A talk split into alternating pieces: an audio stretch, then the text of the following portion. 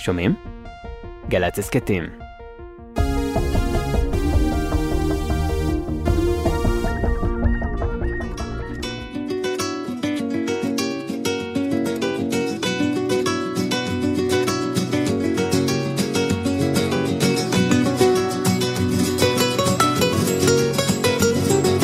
אנחנו על גלי צה"ל, התוכנית היא שש בשישי, איתכם חיים שפירא, אני מתמטיקאי, סופר, פילוסוף, ואנחנו הולכים לדבר על מספר דברים, אני יודע, דמוקרטיה, טרגדיה של נחלת הכלל, אהבה, ניצולי שואה, מספרים, אפקט דנינג קרוגר, מי יודע מה יקרה כאן, תישארו ותגלו זאת.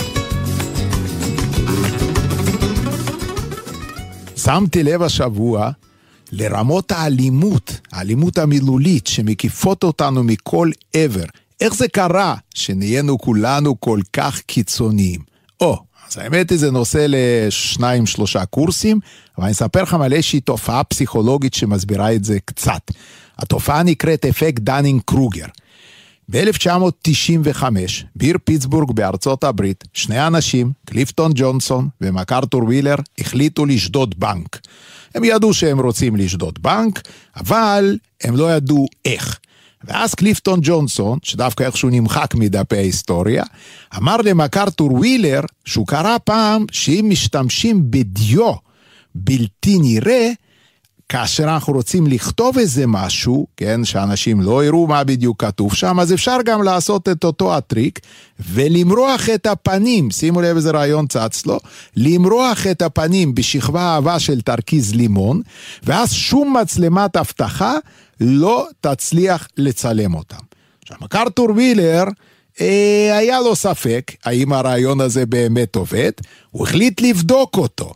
הוא בדק, עשה לעצמו סלפי. עכשיו, אם אתם מאזינים לי היטב, אתם שואלים איזה סלפי, השנה 1995. זהו, כן, שהיה אז פולרויד, והוא איכשהו לא הצטלם. דבר מדהים, לא יודעים, התקלקלה המצלמה, הוא לחץ לא טוב, מי יודע, גם לא חשוב. שני החברים הולכים ושודדים בנק באיומי אקדח, כאשר כל מה שמסתיר את זהותם זה תרכיז לימון, כן, שימו לב, ביציאה מן הבנק הם עושים איי איי למצלמת האבטחה, ואז שודדים עוד בנק. למה הם שודדים עוד בנק? אמרו כבר התלבשנו לשוד, אנחנו לבושים במלא תרכיז לימון, נשדוד עוד אחד. הם שדדו עוד בנק, אני מקצר את הסיפור, תפסו כמובן את שניהם. המפורסם יותר הוא מקארתור ווילר, למה כשהשוטרים באו לעצור אותו, הוא מלמל, אבל איך יכול להיות שהצטלמתי? שמתי שכבה ממש שווה של תרכיז על פניי. עכשיו, את הסיפור הזה שומעים שני פסיכולוגים, דיוויד דנינג וג'סטין קרוגר, הם היו אז באוניברסיטת קורנל, קרוגר היה תלמידו של דנינג, והם אומרים, רגע, רגע, רגע, רגע. מקארתור ווילר הוא לא בן אדם מטורף, הם בדקו את זה גם. הוא בן אדם רגיל לגמרי, שפשוט רעיון מטורף לגמרי קפץ לתוך ראשו, והוא האמין בו, שכנעו אותו, שתרכיז לימון הופך אותך לבלתי נראה. ואז דנינג וקרוגר שאלו את עצמם, האם לא כולנו כאלה? או רובנו, מה זה כאלה? שרעיונות מטומטמים לגמרי קופצים לנו לראש, ואנחנו מאמינים בהם. הם עושים מחקר. המחקר יש אותו חינם באינטרנט, אז איך אני לא אמליץ עליו? המאמר נקרא Unskilled and Unaware of. מי שלא מבין את המבטא שלי באנגלית, כי הוא מבטא ליטאי כבד, הנה בעברית. אנשים שלא יודעים כלום, בין היתר, הם גם לא יודעים שהם לא יודעים. ומה מראה המחקר הזה?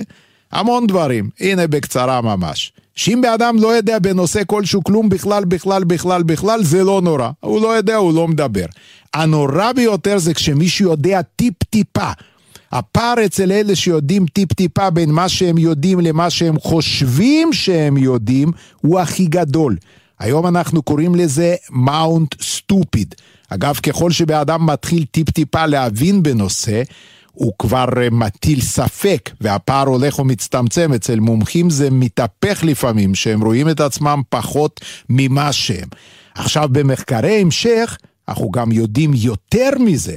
לא רק שהם משוכנעים בכל דבר, כן, מאלה שהם יודעים טיפ-טיפה, אלא שהם גם הופכים להיות אלימים. אגב, אני גיליתי את האפקט הזה של דנינג קרוגר הרבה לפניהם, אבל לא זכיתי לשום תהודה, כי המדגם שלי היה N שווה אחד, איש אחד, פשוט שהקפיץ אותי מראשון לציון לחיפה, נסעתי במונית, ואחרי שעה ארבעים של הרצאה, כעסתי מאוד על מדינת ישראל, כי אמרתי, איך יכול להיות שהבן אדם היחידי שיודע איך פותרים את כל בעיות אה, שיש לנו, דווקא הוא נוהג במונית, במקום למנות אותו, שר האוצר ושר הביטחון ושר החוץ ושר הפנים ושר לביטחון פנים ומפכ"ל המשטרה ורמטכ"ל ומנהל חדר טראומה של איכילוב וכל יתר הדברים, מה הוא עושה כאן? והנה אנחנו ננסה לסכם את מה שדיברנו עד עכשיו. אם יש נושא כלשהו שאין לנו שום קשר אליו, בכלל, אוקיי? ואנחנו בטוחים בדעותינו במאה אחוז וברור לנו שכל היתר טועים, זה אומר רק דבר אחד. לא רק שאין לנו הבנה בנושא, אלא אין לנו כנראה גם הכנה להבנה. אנשים שמתחילים להבין, הם מבינים שרוב הדברים יותר מורכבים ממה שנדמה לנו, וזה ממש ללא שום קשר למה נדמה לנו. העולם הוא מורכב. אין פתרונות פשוטים כמעט לשום דבר. Avec le temps, avec le temps va, tout s'en va, on oublie le visage et l'on oublie la voix, le cœur, quand ça bat plus, c'est pas la peine d'aller chercher plus loin, faut laisser faire et c'est très bien.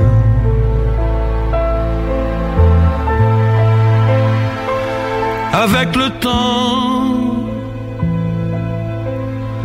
avec le temps va, tout s'en va, l'autre qu'on adorait, qu'on cherchait sous la pluie, l'autre qu'on devinait au détour d'un regard entre les mots, entre les lignes et sous le phare d'un serment maquillé qui s'en va faire sa nuit. Avec le temps. Tout s'évanouit.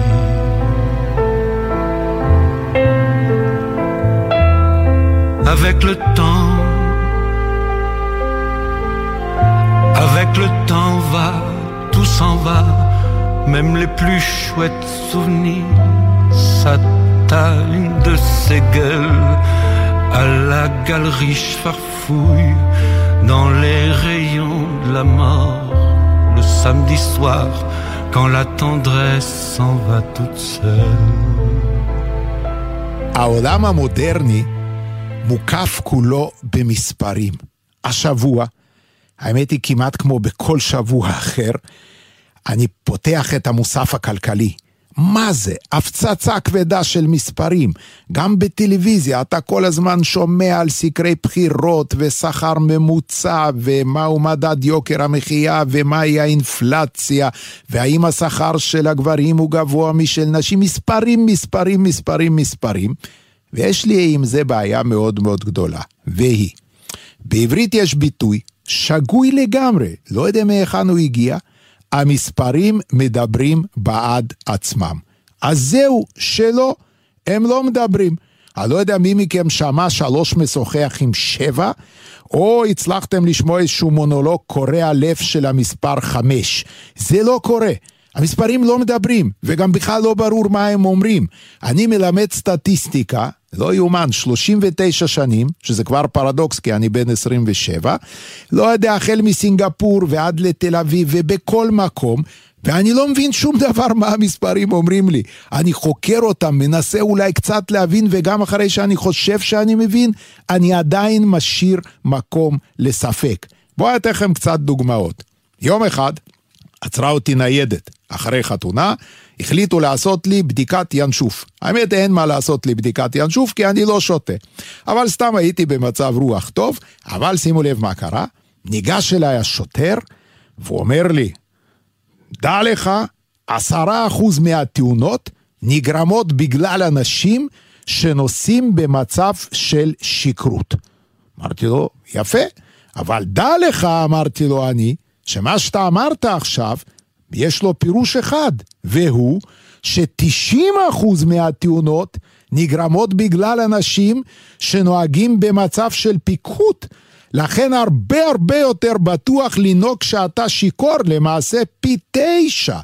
האמת היא כל כך בלבלתי אותו, שהוא אפילו החליט לא לתת לי אה, לעשות את הבדיקה. חבל, כי אולי הייתי דווקא נהנה מזה.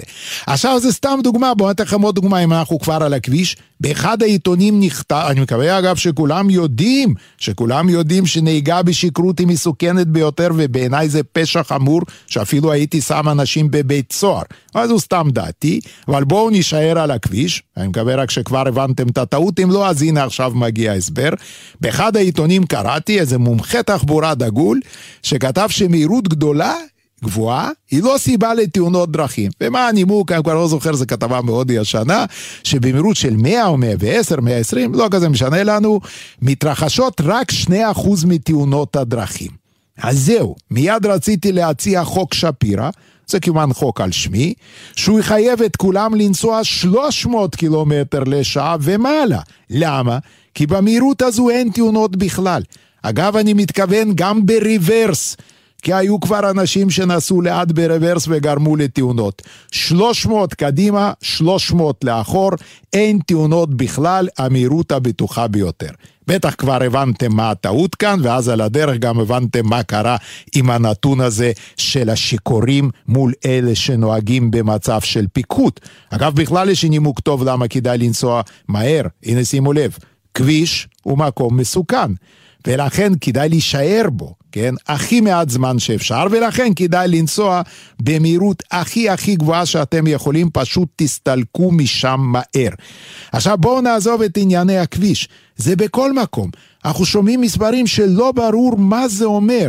הנס רוסלינג, סטטיסטיקאי שוודי שגם היה רופא, הוא הגה חוק. החוק שלו נקרא חוק המספר הבודד. מה אומר החוק שלו? שאם אתה שומע מספר אחד זה לא אומר כלום. עכשיו אם תחשבו לשנייה, אנחנו תמיד שומעים רק מספר אחד. אין לאף אחד זמן לדבר על צורות התפלגות, אין, איפה, גם אף אחד לא יבין, אנשים ישר יזפזפו לערוץ אחר. בואו אספר לכם מה קרה לא פעם, לרוסלינג. הוא התראיין באיזו תוכנית, והוא הסביר שהמצב בעולם הוא הרבה הרבה יותר טוב ממה שאנשים חושבים, והרבה הרבה הרבה הרבה יותר טוב ממה שהיה אי פעם. ואז המראיינת אמרה לו, פרופסור רוסלינג, איך אתה אומר כאלה דברים? הנה שנה שעברה מתו בעולם ארבעה מיליון ילדים. רוסלינג הסתכל עליה ואמר משפט שאני לא הייתי אומר בחיים, אבל שימו לב מה הוא אמר. הוא אמר ארבעה מיליון ילדים מתים בשנה, אני אעבור לאנגלית אפילו כי אני רוצה לדייק. It is a beautifully small number. המראיינת הזדעזעה, איך אתה אומר ארבעה מיליון ילדים מתים. הוא אומר זה מחריד, זה נורא. הוא גם הזכיר לה שלמעשה שנים רבות הוא התנדב בלנסות להציל את חייהם של ילדים באפריקה, ולמה הוא קרא למספר הזה יפה? כן, a beautifully small number, כי הוא הסביר לה מה היה לפני שנים. 14 מיליון ילדים מתים בשנה, ו-18 ו-20 וכך הלאה. למה אני מספר לכם את כל זה? כי אנחנו כל הזמן מופצצים באיזשהו מספר. המספר הזה פשוט לא אומר כלום. אף פעם, תראו לכם יש סניף בנק, אוקיי? ואומרים לי שהשכר הממוצע בסניף הזה הוא מעל למיליון שקל. אתם אומרים, וואו, בטח אנשים עושים שם חיים. בטוח? בואו נתן לכם דוגמה. תראו לכם שיש בסניף הזה שבעה עובדים. שישה עובדים רגילים ומנהלת בנק. העובדים הרגילים מרוויחים 12,000, 18,000, 8,000, לא יודע, שכר רגיל, ומנהלת הבנק מרוויחה 7 מיליון שקל בחודש, אוקיי? שימו לב, השכר הממוצע בסניף הזה הוא מעל למיליון. אבל מי מרוויח אותו? בעברית יש בלבול. המילה ממוצע איכשהו דומה לאמצע. הממוצע בכלל לא נמצא באמצע. שום דבר כזה. אוקיי? צריך להבין מה זה אומר. מה בכלל ההבדל? ממוצע, חציון, דברים. כתבתי ספר שלם על זה. תנינים הימורים וימי הולדת, להסביר קצת על מספרים. אגב, לא יכול להיות שלא נגיד משהו על כדורגל. לפעמים אני שומע, הוא החמיץ גול של 100%. זהו, אי אפשר להחמיץ גול של 100%, 100% זה אומר שזה קורה תמיד. ולפעמים אני שומע אפילו, לעיתים רחוקות יותר, הוא החמיץ גול של 200 אחוז. אני אגיד לכם מה זה אומר מבחינתי 200 אחוז הוא החמיץ, זה אומר שזה גול שאתה עושה בעיטה אחת ונכנסים שני גולים. המספרים אינם מדברים בעד עצמם. קל מאוד מאוד לשקר בעזרת סטטיסטיקה, במיוחד קל לשקר לאנשים שלא למדו את זה, ובכל זאת סומכים על המספרים.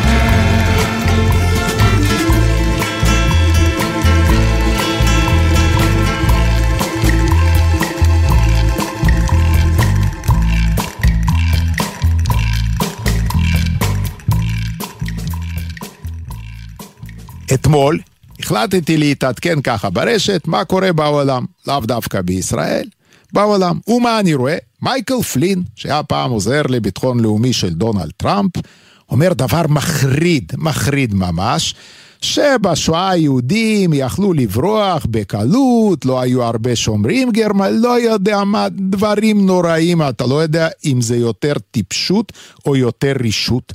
ואז אני מיד נזכר כמה דברים נוראים קורים עם הנושא של השואה בישראל. בן אדם שמספר לנו שהוא גאה בשישה מיליון שנשרפו, נרצחו.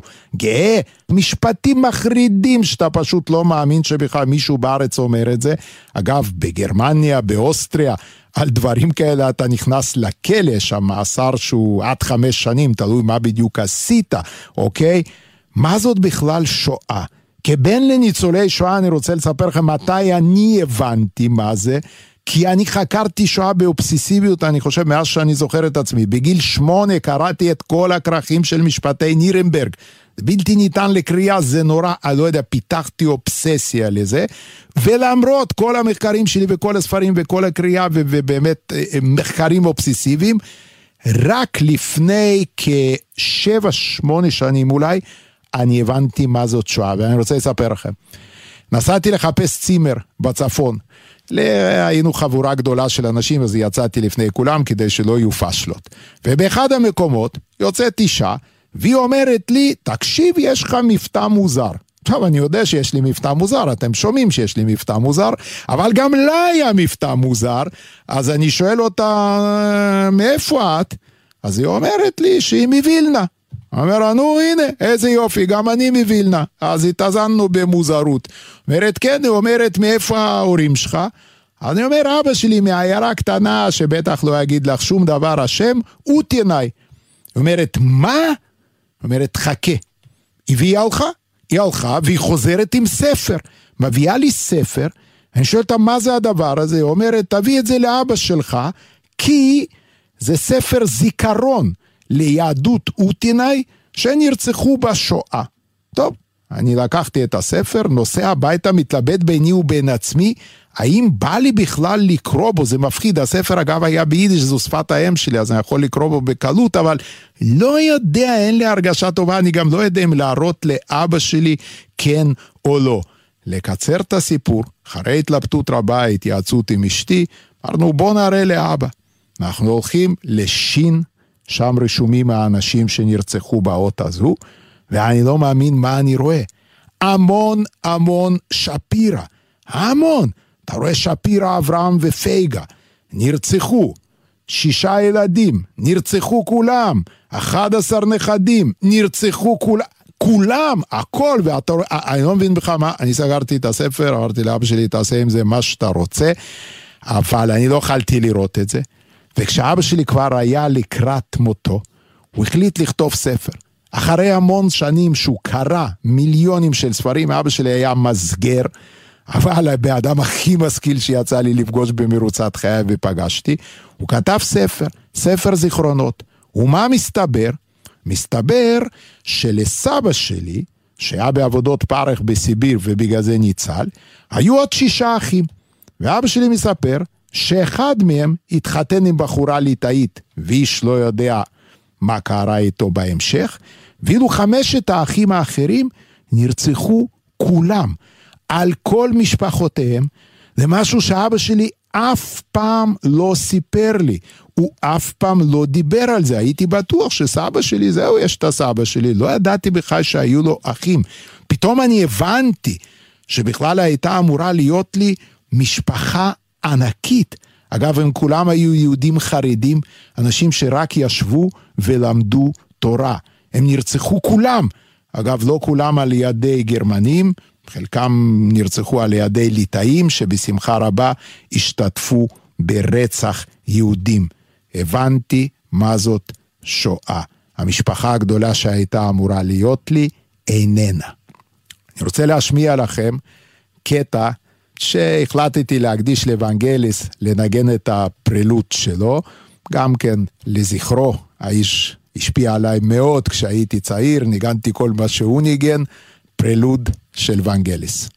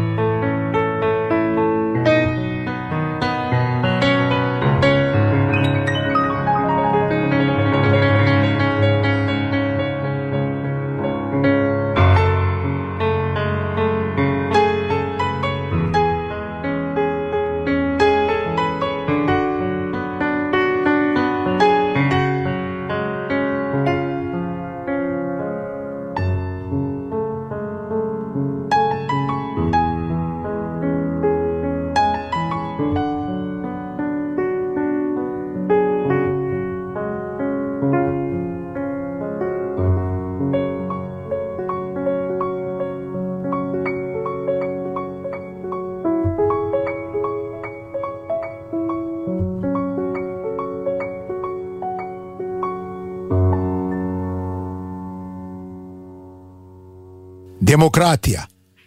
אם מישהו יעשה מחקר סטטיסטי, נראה לי שיצא שזו המילה שאנחנו משתמשים בה בזמן האחרון הכי הרבה. השבוע אולי אפילו במיוחד, כי היה לנו כל הדיונים על uh, חוקי יסוד, מותר לבטל, אסור לבטל, ומה קורה עילת הסבירות, ועילת המידתיות, ודברים, כל הזמן אתה שומע המון המון מושגים משפטיים, אבל מה זו דמוקרטיה? אז תראו. קודם כל, מי שרוצה לדעת, אפשר להתחיל מלקרוא ערך בוויקיפדיה. באנגלית הוא מצוין, דמוקרסי. אנחנו מיד נגלה שיש דמוקרטיה ישירה, שזה מאוד נדיר היום, דמוקרטיה פרלמנטרית, וגם לה יש סוגים שונים ומשונים ובאמת התפצלויות רבות. אבל, אבל, אף אחת מהן לא מחזיקה ממש ברצינות מרעיון שהרוב יכול לעשות מה שהוא רוצה. מספרים על בנג'מין פרנקלין, ואני לא יודע, לי זה נראה יותר אגדה אורבנית, אבל אולי זה נכון, שהוא פעם דמיין שני זאבים וטלה. שני זאבים, אתם יודעים ככה, שיניים גדולות, קצף ככה סביב הפה, לא יודע, עיניים אדומות מפחידות, ומין טלה קטן כזה, לא יודע, חמוד שעושה מה, מה. ואז שני הזאבים האלה והטלה הקטנטן, מחליטים לעשות הצבעה דמוקרטית, כן, לגמרי, את מי אוכלים לארוחת הערב. אומר פרנקלין, אם הוא באמת אמר את זה, שמצבו של הטלה לא נראה לו כל כך טוב, כן? זה לא אומר, אגב, גם אם ההצבעה תהיה לא רק דמוקרטית, אלא גם חשאית, מצבו של הטלה לא הולך להשתפר. ואז הוא מבין, הוא מבין שלא זו הדרך, כן? זה לא יכול להיות סתם שהחלטת הרוב, כן, איזה דברים מחרידים הרוב החריד במרוצת ההיסטוריה האנושית, אני אפילו לא הולך לחזור על זה, אבל הנה דיברתי קודם, רוב העם הליטאי, כן, החליט שלהרוג יהודים זה דבר מצוין, אופי, אני מאוד שמח שהרוב החליט. אגב, חייבים לציין שהיו שם גם הרבה חסידי אומות העולם, הדברים הם תמיד מורכבים יותר. בקונגרס, מה זו דמוקרטיה, כן? אז הנה, כמו שאמרתי, תקראו. אבל למשל, אחד הדברים זה שמירה על זכויות המיעוט, זה כמובן מערכת משפט אה, עצמאית, זה כמובן תחלופה לעיתים קרובות של השלטון, למשל בארצות הברית זה מוגבל בשתי קדנציות, גג שמונה שנים, מה שאתם רוצים, תקראו, תמצאו, סתם שאנחנו נדע בכלל על מה אנחנו מדברים, כי תמיד כשאתה ניגש לדברים ואתה לא כל כך מבין בזה, תיזכרו בדנינג קרוגר, באפקט שלהם. מה קורה אז? אתה א', בטוח בצדקתך, וב' אתה גם הופך לאלים, כן? וכל האנשים האחרים, וואו וואו וואו וואו, הם בטוח טועים, ואוי ואבוי מה קורה כאן. הדברים תמיד יותר מורכבים ממה שנדמה לנו, וזה ללא שום קשר למה נדמה לנו. עכשיו, אפלטון למשל, הייתי מתחיל אולי בכלל לימוד דמוקרטיה משם, היה נגד דמוקרטיה. טוב, אצלו זה לא מפתיע. המורה שלו, גדול אזרחי האתונה סוקרטס, הוצא להורג במשפט דמוקרטי לגמרי. הצביעו אזרחי אתונה. אגב, אם מעניין מישהו למה הוא הוצא להורג, זה דבר מדהים. כי הוא קרא לנוער לא לזרום עם הדוקסה, דוקסה זה מן הדעה הרווחת בציבור, אלא לחשוב בעצמם. וואו, על זה שהוא קרא לאנשים לחשוב, הוא הוצא להורג. פנטסטי לגמרי. ואפלטון לא החזיק מהמשטר הזה, הייתה לו בעיה גדולה עם זה שהוא איפשהו, זה לא המילים כמובן שהוא השתמש, אבל הוא איפשהו הבין שפופוליזם, דמגוגיה, יכול להוביל אותנו למקומות מחרידים, והיה לו ברור תמיד שלדמגוג הרבה יותר קל לזכות באמון הציבור, מאשר אנשים שבאים ולא יודע, עושים עכשיו לוגיקה והסקות והסברים וניתוחים ותחזיות, לא טוב. עכשיו, מי זה בכלל דמגוג? או, קארל קראוס עשה הגדרה מהממת לדמגוגיה, אין סיכוי שאני לא אתחלק איתכם.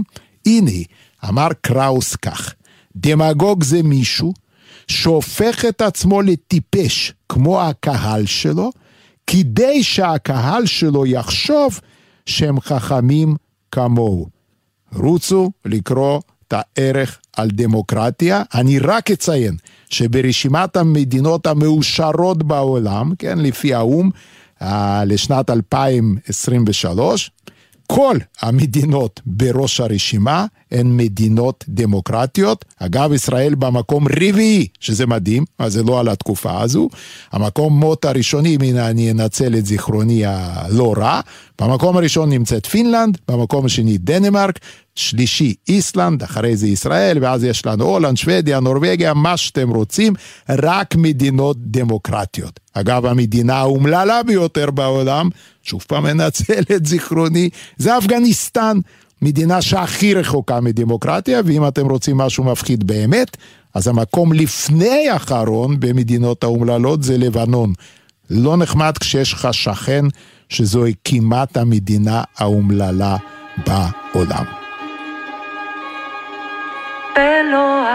הבוקר ראיתי אותי תחת שמש רעה של תמוז.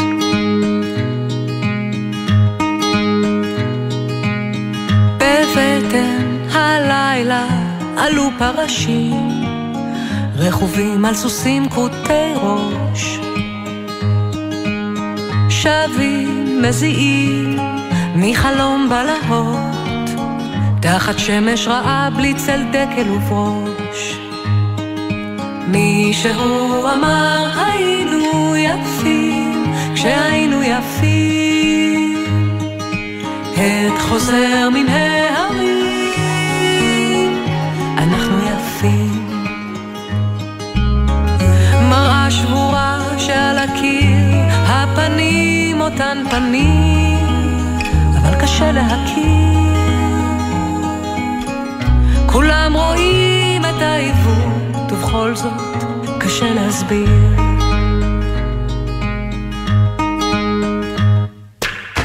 בבטן הלילה עלתה צחנה מהר המילים הרעות. ובתוך האשפה חיטטנו לשווא לחפש את שברי המראות מישהו צעק היינו אחים כשהיינו אחים. עת חוזר מן ההרים אנחנו אחים. מראה שבורה שעל הקיר בבלורית זרקה שיבה וכבר קשה להכיר. כולם רואים את השיבוש ובכל זאת קשה להסביר.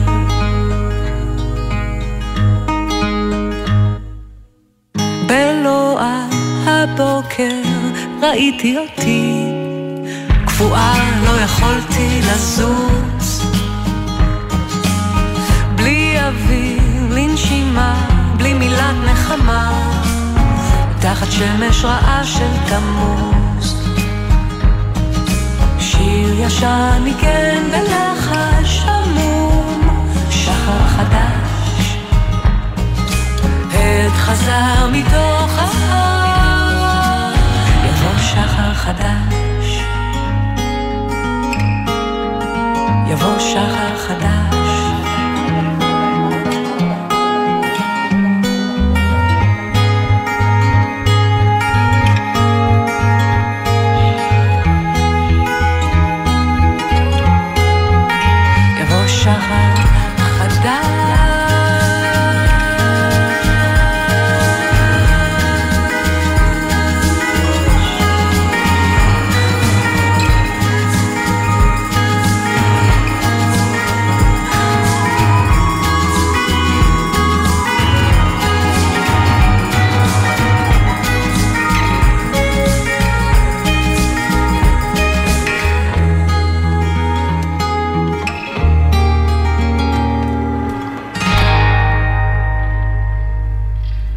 השבוע הייתה לי הרצאה על עושר. עכשיו, הרצאה זה הרצאה, זה שעה ורבע וחצי, אבל אני רוצה לסכם לכם אותה, את הנקודות החשובות ביותר. תראו, קודם כל, המצב היום, כפי שכבר ציינתי, כשאתה בודק מספרית והכל, זה לא משנה מה אנשים אומרים, המצב הוא פנטסטי. סבא של מי אי פעם היה בחו"ל, היום אה, אתה יכול לשמוע, אני שמעתי, שתי נערות מדברות, אחת אומרת לשנייה, אה, מלדיבי, מה אני אגיד לך, בהתחלה התלהבתי, אבל אחרי זה מים, מים, סתם מים. כן, ילדים קטנים, בני 17-18, לא מתלהבים לי מהמלדיבים. אני בגיל הזה, הנסיעה הכי ארוכה שלי הייתה ליוקנעם עילית, אה, קיוויתי ששנה הבאה, אם הכל יהיה טוב, אני אסע גם ליוקנעם המושבה. איזה מלדיבים, עזבו. יש מלא ספרים על זה, פקטפולנס של אנס רוסלינג אולי הוא הכי טוב. המצב היום פנטסטי, אבל האנשים לא מאושרים. בכלל לא מאושרים. אתה רואה שהם סובלים, אגב, אם אני לא טועה, זה מחקר של מישיגן סטייט יוניברסיטי, הם סובלים מדיכאונות, לחץ, חרדות. אגב, גם איבדו על הדרך אמפתיה כמעט לגמרי, נרקיסיזם קיצוני, שד יודע מה. למה זה כך? ללואי סי קיי יש סרטון ביוטיוב, הסרטון הוא קצר, שתיים, ש... שתי דקות, שלוש דקות, אני לא יודע, אבל הכותרת היא מהממת. Everything is amazing, nobody is happy. חברי טל בן שחר, הוא מספר שהוא היום בארצות הברית כבר לא מרצה כמעט על אושר, הוא מרצה רק על התמודדות עם סטרס. מה קרה? או, אז אני רוצה לתת אה, את הסיבה החשובה בעיניי, היא רק אחת מיני רבות, אבל היא כן החשובה, והיא השוואות. השוואות. פעם אנשים לא היו עושים השוואות, הפעם הראשונה שהייתי בחו"ל הייתי בן 31 בפריז, לא ישנתי שלוש שבועות. הייתי מטייל עם אשתי מהבוקר עד הערב, משכיב אותה לישון ויוצא לבד בלילה, עומד על גשר אלכסנדר השלישי ולא מאמין איזה נס קרה לי. וסיימתי את הטיול, חזרתי הביתה, בזה זה הסתיים. היום זה לא עובד ככה. היום יש רשתות חברתיות. לא משנה מה אתה עושה, אתה תמיד יכול לבדוק מה עושים אנשים אחרים. וזה עושה לנו לא טוב. בואו ניתן לכם דוגמה. תראו לכם שבוריס ונינה היו עכשיו טיול בקמצ'טקה. מאוד נהנו. בארוחת הערב הגיעה להקת צוענים עם דוב, דוב שניגן על אקורדיון, כן, דבר מדהים. בחצות הביאו להם עוגה, מן העוגה יצאו בילי אייליש, ריאנה וחווה אלברשטיין. ושרו שירים עד אור הבוקר, באמת טיול מדהים. אממה, בוריס ונינה חוזרים לישראל, ומה הם רואים? ולא יודע, איזושהי רשת חברתית, אני זקן, אז אני תמיד נותן דוגמה של פייסבוק, אמרו לי, זה מגלה את גילך, נגיד אינסטגרם, טיק טוק, לא יודע, אמרו לי דברים אחרים, מה הם רואים? שגדי ופנינה עשו בנג'י בעירום מלא ובלי חבל לתוך לוע של הר געש פעיל בקזחסטן. ואז מה שקורה לבוריס ונינה, מתעוררות אצלהן שתי מחלות נפש, פומו ופובו. פומו כמובן כולנו מכירים, זה fear of missing out, חרדת ההחמצה. פובו זה די דומה אבל לא לגמרי, fear of a better option, כן הפחד שבחרנו לא טוב, יש משהו אחר, למה נסעת לסיציליה, סרדיניה עדיף, למה קנית עוגת ארמונים בפריז בקפה אנג'לינה ולא בלמה, למה, או אופציות שונות ומשונות, אנחנו כל הזמן עושים השוואות, ואם אתה רוצה או לא רוצה, זה מאמלל אותך. פעם, אה, מה זה פעם? לא הכי מזמן, מישהו תפס אותי, הוא אדם מוכר בישראל, אז אני לא אגיד את שמו, לשיחה. הוא שואל אותי, שפירא, היית בהונג קונג פעם? לא יודע למה הוא שואל, אבל אמרתי לו, כן, לימדתי שם פעם. הוא אומר, ומה עם סינגפור? לו, גם שם לימדתי פעם, הוא אומר, ותאילנד. אמרתי לו, תאילנד בחיים לא לימדתי, אבל הייתי שם, והוא שואל אותי שאלות, ואני לא יודע למה, חשבתי אולי הוא סוכן סמוי של TripAdvisor, לא יודע. בא הסוף, אחרי איזה עשר דקות, הוא שואל אותי, והיית בקוסטה ריקה? אני אומר לו, לא, שם לא הייתי. מה הוא אומר לי? שם הכי יפה. כל המקומות שאתה היית זה כלום לעומת קוסטה ריקה והתחיל להתלהב להתלהב, אתם מבינים מה הוא מנסה לעשות לי? מנסה לעשות לי עכשיו פובו, a better option, בחרת לא טוב. עכשיו אני יודע מה מאזינים רבים אומרים, עליי זה לא משפיע, אני מחווה, זהו, זה משפיע כמעט על כולם, ועוד איך משפיע של זה מחקרים, השוואות זה דבר לא טוב. ג'ורדן פיטרסון, שאגב, גם לגביו הדעות תמיד קיצוניות, או שאנשים אוהבים אותו, זה הגיבור שלהם, או שאנשים שונאים אותו, אני לא מבין למה. אני מתחבר בערך למחצית מהדברים שהוא אומר מאוד, בערך מחצית מהדברים שהוא אומר, או שאני לא מתחבר בכלל, או שבמקרים שזה תחום שאני מבין בו, כמו מתמטיקה או סטטיסטיקה, קורה לו פעם שהוא מדבר שטויות. קורה, כן, קורה לכל אחד מאיתנו, אבל הוא בגדול איש מאוד חכם. יש לו ספר שנקרא 12 כללים לחיים, חוק מספר 4 אומר, לא תדע יום אחד של אושר, כן זה תרגום חופשי שלי, לגמרי חופשי, כל עוד אתה משווה את עצמך לאנשים אחרים. לא טוב, זה לא עושה טוב לאף אחד. אולי, אולי, באדם אמור להשוות את עצמו לעצמו. אתמול, שלשום, ולראות האם היום הזה שעבר עליו, או השבוע, האם באמת גרם לו להיות טוב יותר, ותהיה המשמעות של המילה טוב, אשר תהיה. השוואות. מסתבר שזו אחת הסיבות, הסיבה, כן, לכך שאנחנו פתאום לא מעריכים כלום, כי אנחנו משווים את עצמנו עם אנשים אחרים. ואנחנו לא משווים את עצמנו עם אנשים שגרים בסיירה לאון או בסומליה, ששם יום של אושר זה יום שפשוט לא שרפו את הבית שלך ולא חטפו את הילדים. אנחנו תמיד משווים לאנשים שאנחנו רואים אותם. עכשיו למה זה טעות? או, הנה משפט חכם, אני מצטט את עצמי, לא נעים, אבל טוב, זה מה יש. הנה המשפט, לו האנשים היו רוצים להיות מאושרים, אולי היו מצליחים בזה, אולי לא, לא יודע. אבל רוב האנשים לא רוצים להיות רק מאושרים, אלא יותר מאושרים מאנשים אחרים, וזה לא יקרה בחיים. כי את האושר של אנשים אחרים אנחנו רואים הרבה יותר ממשהו, ואת אושרנו אנחנו מבינים הרבה פעמים רק בהיעדרו.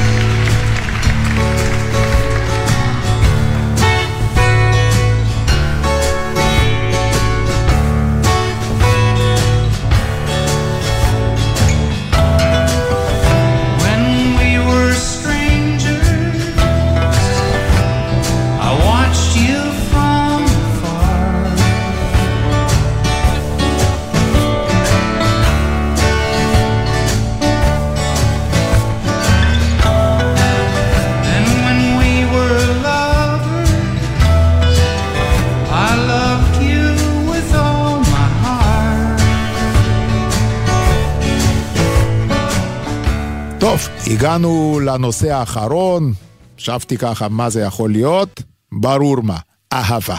רוצה לדבר קצת על אהבה. לפני זמן אה, לא רב, אה, החודש, פורסם באנגלית הספר שלי רשימות על אומנות החיים, אבל הוא פורסם באנגלית, The Notes on the Art of Life, והפרק האחרון שם מדבר על אהבה. העורכת שלי שלחה את הניתוח שלי של רומאו ויוליה לעיתון מדעי, לא יודע, סייקולוגי, משהו, אני לא יודע, לא מבין בזה, אני לא מפרסם מאמרים כבר 40 שנה, וזה לא רק התקבל, שמו את זה, זה big spread, באמצע וזה. מה כל כך הפתיע את האנשים בניתוח שלי של רומאו ויוליה? או, אז אני אגיד לכם מה. שבעיניי זה לא סיפור אהבה בכלל, זה פרודיה על סיפור אהבה. זה איום ונורא, אני לא מאמין שאנשים מחזיקים מזה איזשהו מודל לאהבת אמת. איזה שטויות. אף אחד לא זוכר, כמעט אף אחד, שלפני שרומאו מתאהב ביוליה, או ג'וליה או ג'וליאט או מה שבא לכם, נקרא לה יוליה בגרסה שלנו, הוא בכלל מאוהב קשות ב, שימו לב, רוזלין. נכון שרבים לא זכרתם בכלל שיש כזו? מה זה אוהב אותה? אני אצטט לכם סתם בערך מה הוא אומר עליה, זה תרגום הכי חופשי לשייקספיר ותרגום נורא, כי אני ממציא אותו תוך כדי, אבל זה הולך בערך כך. ימים אין ספור השמש עולה לשמיים, ובחיים היא לא ראתה שום דבר יפה כמו רוזלין, או ככה מתחיל הסיפור הזה. לנשף שבו הוא פוגש את יוליה, בכלל למה הוא הלך? כי החברים שלו ראו שהוא בדיכאון. האיש רוצה להתאבד, אמרו בוא נוציא אותו קצת מהדיכאון, ניקח אותו לנשף, ושם הוא פוגש את יוליה. ושתי שניות אחרי שהוא אהב כל כך את uh, רוזלין, הוא פתאום אומר, האם ידעתי אהבה עד עכשיו? ברצינות? מה זה? זה ילד אידיוט, כן, שכל חמש דקות הוא מתאהב במישהי אחרת. אגב, יוליה היא בת 14, אני לא יודע בין כמה רומיו, נראה לי גם 14-15, אני סתם נזכר בי בגיל 14-15, אהבתי 80% מהבנות בכיתה ו-60% מהבנות בבית הספר. לפחות, זה מין גיל כזה. מה הם מבינים מה זאת אהבה? אגב, רומיו בדרך הורג שני אנשים, מתאבדים... מה זה? סיפור מטורף לגמרי. בקיצור, בספר אני ממש מסביר למה בעיניי זו פרודיה על אהבה, אם כי יש לרומיו יתרון אחד, הוא מדבר אנגלית שייקספירית, שזה מדהים, אבל יוליה יכלה למצוא עוד הרבה נערים שגם בפיהם יש אנגלית שייקספירית לחלוטין. זו לא אהבה. בואו אני אגיד לכם מה זאת כן אהבה. וזה הסיפור שאיתו אני גם מסיים. כשאבא שלי הלך לעולמו, קודם כל ידעתי שאימא שלי לא, לא תשאר הרבה זמן איתנו, לא שהייתה חולה, אבל יש מין זוגות כאלה שזה כבר באדם אחד וברור לך שהם לא יכולים זה בלעדי זה. אבל כשאבא שלי הלך לעולמו, גיליתי שאימא שלי סובלת מדמנציה קשה. אבל קשה ממש, הרופא אפילו צעק עליי, אומר, עכשיו אתה בא, היית צריך לבוא הרבה קודם, לא יודע מה. עכשיו, לא ידעתי. לא ידעתי בכלל שאימא שלי בשלבים מתקדמים של דמנציה. לא הבנו. שאלתי את הבת הגדולה שלי, פסיכולוגית, האם היא שמה לב למשהו? כלום. שאלתי את איש כלום, אף אחד לא ידע כלום. והנה אימא שלי הלכה לעולמה, ואנחנו יושבים שבעה. עם חבריו של יוף, כן, שבעה ימים ישבו ושתקו, אנחנו עשינו בדיוק ההפך. כל הזמן העלינו זיכרונות. ותוך כדי העלאת הזיכרונות הבנו מה עשה אבא שלי. פתאום הבת שלי נזכרה שיום אחד אבא שלי ביקש ממנה לכתוב על כל הדברים שנמצאים בחדר שינה שלו ושל אמי פתקאות, לשים על פודרה שיהיה כתוב פודרה, על איפור איפור, על בושם שיהיה כתוב בושם וכך הלאה. הבת שלי שאלה אותו למה אתה צריך את זה? אז הוא אומר תראי טנקה, ככה הוא קרא לאימא שלי, כן שמה הוא טטיאנה או טניה, הוא אומר אימא של אה, לפעמים מבקשת כל מיני דברים, כן, ואני לא יודע, לפעמים אני מתבלבל, היא מבקשת איפור, אני מביא לה פודרה, סתם בשבילי שאני לא אתבלבל, אז כדאי שיהיו לי כל הכתוביות רשומות. עכשיו לבת שלי אז זה נשמע הגיוני, כן, אבא שלי הוא באדם מבולבל, כן, היא לא חשבה שהוא מבולבל, אבל אם הוא אומר ככה, בסדר, שיהיה. פתאום אנחנו מבינים שהוא כתב את כל הפתקיות האלה בשביל אימא שלי. פתאום אני נזכר בהמון המון מקרים שכשהיו באים שכנים והיו מנסים לשאול את אימא שלי שאלות, לא יודע, על פוליטיקה, דברים אחרים, לא יודע מה, אבא שלי היה אומר, טנקה, אולי תכיני תה עם דובדבנים, כן, רוסים אוהבים את הגרסה הזו של שתיית תה. למה? כי אבא שלי ידע, אבא שלי ידע שאימא שלי עדיין מסוגלת להכין תה עם דובדבנים, אבל היא כבר לא מסוגלת להחזיק שיחה. פתאום אנחנו מבינים שכנראה זמן רב אבא שלי עטף את אימא שלי באהבה כל כך גדולה שהוא הצליח להסתיר דמנציה. כן, רופאים אומרים זה בלתי אפשרי, יופי. היופי של אמת, מה? שסיפור אמיתי לא חייב להיות הגיוני. אגב, זה בטח קורה לכם לפעמים כשאתם רואים סרטים, ואם אתה אומר, וואלה, התסריט הזה איזה אידיוטי, התסריטאי הגזים לגמרי, ברור לכם מה יהיה כתוב בסוף הסרט, שזה מבוסס על סיפור אמיתי. זאת אהבה. כן, אהבה בוגרת, אהבה של 60 שנה אגב, היא לא צריכה מצלתיים, היא לא צריכה תופים, המנגינה שלה שקטה כמו פעימות הלב והכרחית כמוהם. רוצה להשמיע שיר אהבה, ואת איזה שיר הכי אהוב על אשתי, רוברטה פלק, The First Time I ever saw your face.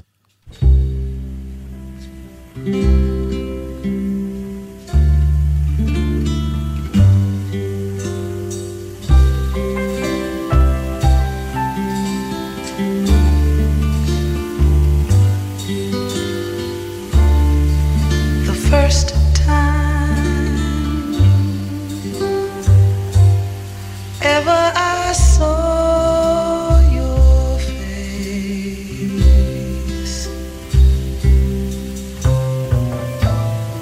I thought the sun.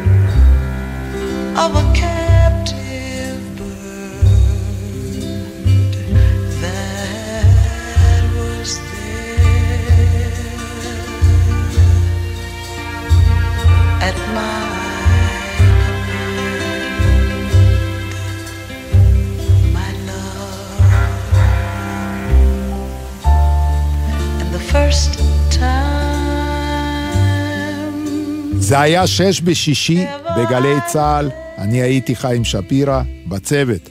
העורכת היא ענבל וסלי, הטכנאית הדר נעיר. סוף שבוע נעים לכולם, ושבת שלום.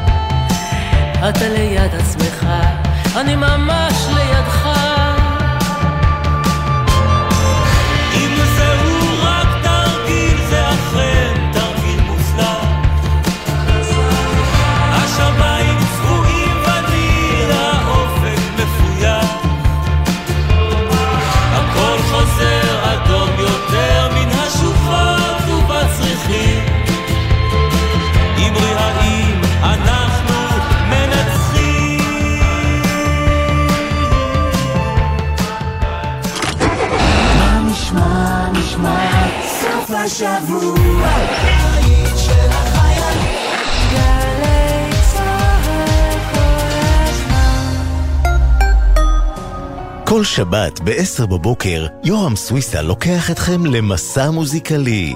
והשבוע, מסע עם נסרין קדרי. מה נסרין, יהודייה או ערבייה? נסרין יהודייה. נסרין לא יכולה לשכוח מאיפה היא באה. נסרין עדיין תחכי מעק ערבי, ונסרין עדיין תדבר איתך עברית. מסע עם יורם סוויסה, מחר 10 בבוקר, ובכל זמן שתרצו, באתר וביישומון גלי צה"ל. מאוחר בלילה, כשהזמן של היום כאילו כבר חמק מבין האצבעות. אני מזמין אתכם לאבד איתי תחושת זמן או סגנון. כאן יוסי פיין, ואני מתרגש לחוות איתכם כל יום ראשון בחצות מוזיקה שהיא מעבר לזמן וללא מגבלות. נהנה מג'אז, שמרשה לעצמו להיות גם היפ-הופ, מוזיקת עולם ואפילו אלקטרוני. נשמע סיפורים וקטעים נדירים מהופעות. בדיוק שלא ברור אם זה ראשון או שני, אנחנו יודעים שאנחנו בציפורי לילה מוזיקליות, מעל הזמן. מוצאי ראשון בחצות, גלי צה"ל. מיד אחרי החדשות, ליאור פרידמן.